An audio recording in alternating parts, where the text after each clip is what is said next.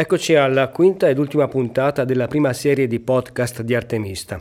In occasione della giornata della memoria abbiamo deciso di raccontarvi lo spettacolo teatrale Alma Rosé, debuttato nel 1997, come è nato e chi sono le persone che lo hanno realizzato. Durante queste puntate abbiamo parlato con loro e abbiamo ascoltato assieme alcuni estratti dello spettacolo e alcune musiche di scena. Io sono Alessandro Chelegato e con me oggi ci sono Annabella Di Costanzo e Elena Lolli. Um, ascoltiamoci un estratto dello spettacolo. Ormai credo che Alma è entrata in un altro mondo, quello delle sue origini e della sua educazione.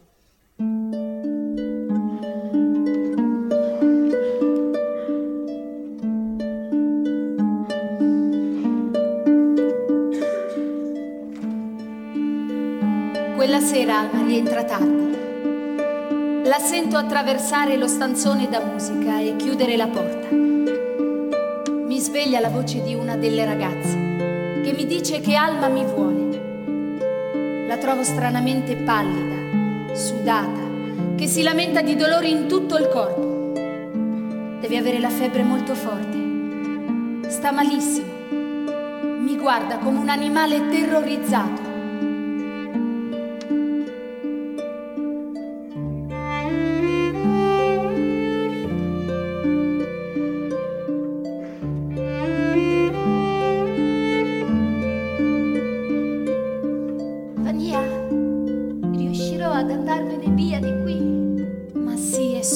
Malessere. Stia calma, non si preoccupi.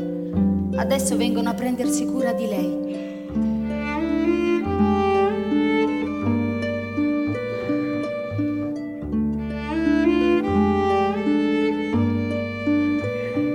Arriva un medico dell'SS che tasta il polso di Alma e ordina immediatamente una lavanda gastrica.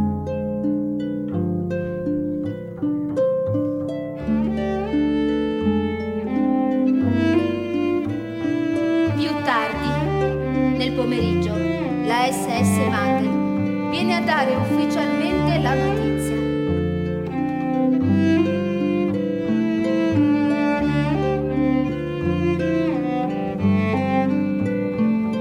La vostra direttrice, Alma Rosé, è morta.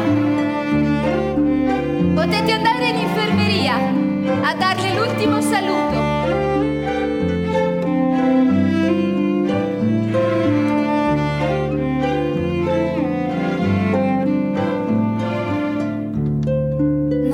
Stato tanto silenzio nella baracca. Di solito la morte lascia ormai tutti indifferenti, ma quella di Alma risulta a tutte incomprensibile. Nessuna parla più, ma tutte pensiamo la stessa cosa.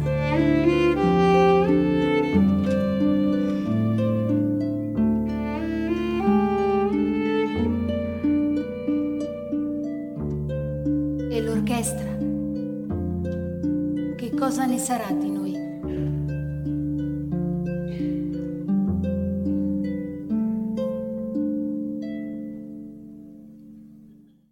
Cosa ne sarà dell'orchestra? Unica orchestra femminile esistita nei campi di concentramento. Che fine ha fatto? L'orchestra ha continuato ad esistere anche dopo la morte di Alma. Le ragazze sono state guidate da una delle orchestrali per, per un po' e poi ad un certo punto quando, quando diciamo la, la, liberazione del campo già si, si, intravedeva, sono state trasferite le ragazze dal campo di Auschwitz-Birkenau, sono state portate a Bergen-Belsen, hanno fatto questa lunga marcia a piedi e quando ritroviamo Fania che sopravvive e la ritroviamo in condizioni ormai estreme. Fania al tifo, pesa 28 kg, sta per morire. E in quel momento mm, manca veramente pochissimo. E sono rimaste a Bergen-Belsen le ragazze fino alla primavera, fino alla primavera del 45 quando il 15 di aprile per l'esattezza le SS hanno dato ordine di bruciare quel campo e di sterminare tutti quanti. Stavano arrivando i soldati inglesi e quindi bisognava porre definitivamente, insomma, mettere una fine a tutto questo. E ritroviamo nell'ultimo dialogo che chiude lo spettacolo, ritroviamo una Fania ormai veramente al limite delle, delle sue forze, in condizioni assolutamente ormai... Proviamo a immaginare che cosa può essere una donna che pesa ormai 28 kg in preda al tifo, eh, in mezzo alla sua urina febbricitante, delirante, in cui le passano voci, immagini vicino, si sentono l'accavallarsi delle voci delle ragazze e ad un certo punto Fania socchiude gli occhi, sente strane voci che le arrivano alle orecchie, e non capisce neanche più dov'è in quel momento e a un certo punto vede davanti a sé un soldato che le porge un microfono e le dice signorina, mi dica qualcosa.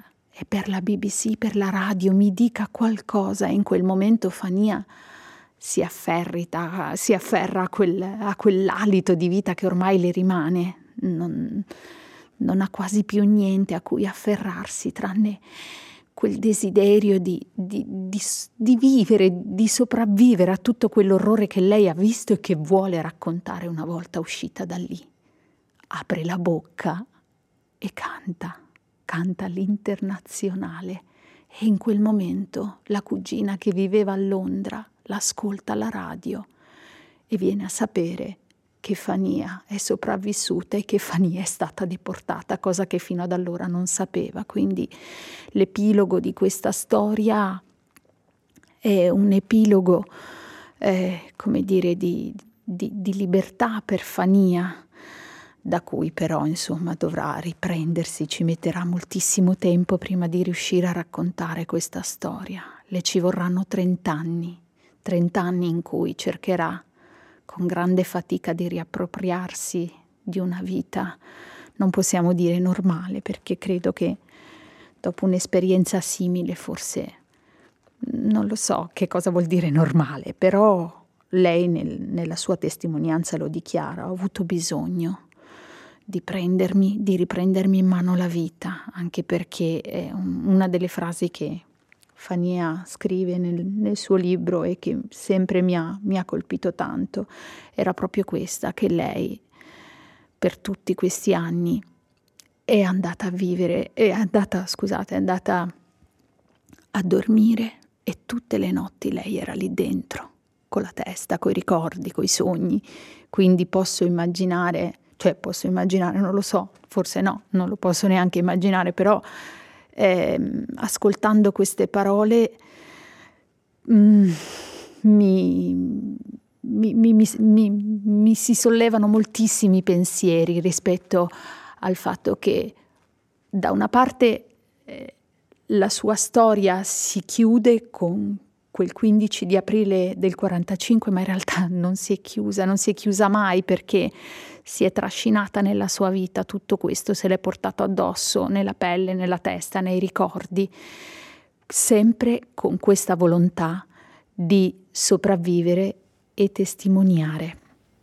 Sì, e ehm, a proposito di testimoniare, ehm, nel corso mm, di, quest- di, questi anni, nel portare in giro questo spettacolo, abbiamo avuto l'occasione di incontrare tanti testimoni ehm, di cui ricordiamo in modo particolare Liliana Segre che è partita a 14 anni eh, dal binario 21, eh, quindi dalla stazione centrale di Milano, così anche Nedo Fiano, anche lui partito da Milano. E, um, un altro incontro è stato con uh, Settimia Spizzichino che invece era sopravvissuta ad Auschwitz pur essendo stata selezionata per uh, gli esperimenti chirurgici del dottor Mengele, quindi tutte persone che, che abbiamo incontrato e che mh, mm, sono stati incontri insomma, in, incredibili, no? impressionanti, no? Quando la storia si fa persona, quando la storia si fa carne e ossa, no? e quindi capire che non si tratta di uh, cose astratte ma di cose reali uh, che costruiscono, il, che sono quelle che hanno costruito il nostro presente e da cui noi dobbiamo partire invece per costruire il nostro futuro. E questo è importantissimo. Oggi diciamo che la giornata della memoria, l'istituzione della giornata della memoria ovviamente ci ha facilitato nel portare in giro questo spettacolo, ma credo che sia poi una giornata che abbia bisogno di eh, essere, um, come dire, rinnovata, altrimenti diventa una, una delle tante eh, come si dice, una delle tante commemorazioni per cui mm, eh, non so, magari si fa il pensiero, si pensa che il 27 gennaio sia finito tutto, ma non è vero, il 27 gennaio non è finito tutto, il 27 gennaio si sono aperti i cancelli di Auschwitz e i russi che sono stati i primi che sono entrati hanno trovato un'umanità mh, mm, indescrivibile, erano quelli che i tedeschi non, sono, non, sono riusciti, non erano riusciti a... Eh, a trasferire, a spostare da Auschwitz, quindi hanno incontrato le persone più malate e i bambini che erano lì perché erano cavie umane, ma altre, altre milioni di persone da Auschwitz sono state obbligate a marciare verso altri campi, quindi tra cui quello che raccontava prima Annabella a proposito di Fania, e per loro sarebbe iniziata la cosiddetta marcia della morte, di cui non si parla quasi mai. Quindi quel giorno non è finito tutto hanno iniziato una marcia estenuante. E, e quindi gli, diciamo che i testimoni usciti da lì avevano, come diceva prima Annabella, avevano dei ricordi brucianti, dolor, dolorosissimi dentro se stessi. E qui eh, ci sono, direi che ci, ci sono due motivi per cui queste testimonianze hanno avuto bisogno di tempo prima di affiorare. Uno è il fatto che si trattasse di eh, ricordi troppo dolorosi e quindi per riprendere la vita probabilmente deve essere stato necessario accantonarli e voler ritornare a una vita normale. E il secondo motivo è che hanno trovato fuori un mondo che non aveva voglia di ascoltarli. Così è stato sia per chi è sopravvissuto ai campi, sia per, sia per i reduci eh, della guerra. Nessuno aveva voglia di ascoltare quelle storie e quindi è stato doppiamente difficile poi poterle raccontare e portare in giro, insomma. Grazie, grazie ad Elena, grazie ad Annabella. Grazie a voi. Grazie a voi. Grazie per questo percorso che ci avete fatto fare all'interno di questo spettacolo, di questa testimonianza più che uno spettacolo e grazie anche a Mauro Buttafava. Grazie a voi e a questo momento eh, speciale della giornata della memoria che è anche occasione per far continuare a vivere storie che devono essere raccontate. E per chi ha avuto piacere di ascoltare anche la musica che ha accompagnato questa storia, potrete trovare le musiche di scena con alcune edizioni, diciamo, eh, nuove di, di, degli strumenti di questo spettacolo e di altre registrazioni che raccontano insomma questo, questo, momento se volete portarlo con voi come ascolto sulle piattaforme digitali come Spotify trovate tutto e vi auguro una buona giornata della memoria ringrazio ancora Elena Annabella anche da parte mia di essere qua eh, insieme a me a raccontare questa storia continuare a raccontarla a chi ha voglia di ascoltarla. E adesso andiamo all'ascolto del brano finale di questo quinto episodio del podcast dal titolo Alma Rosé.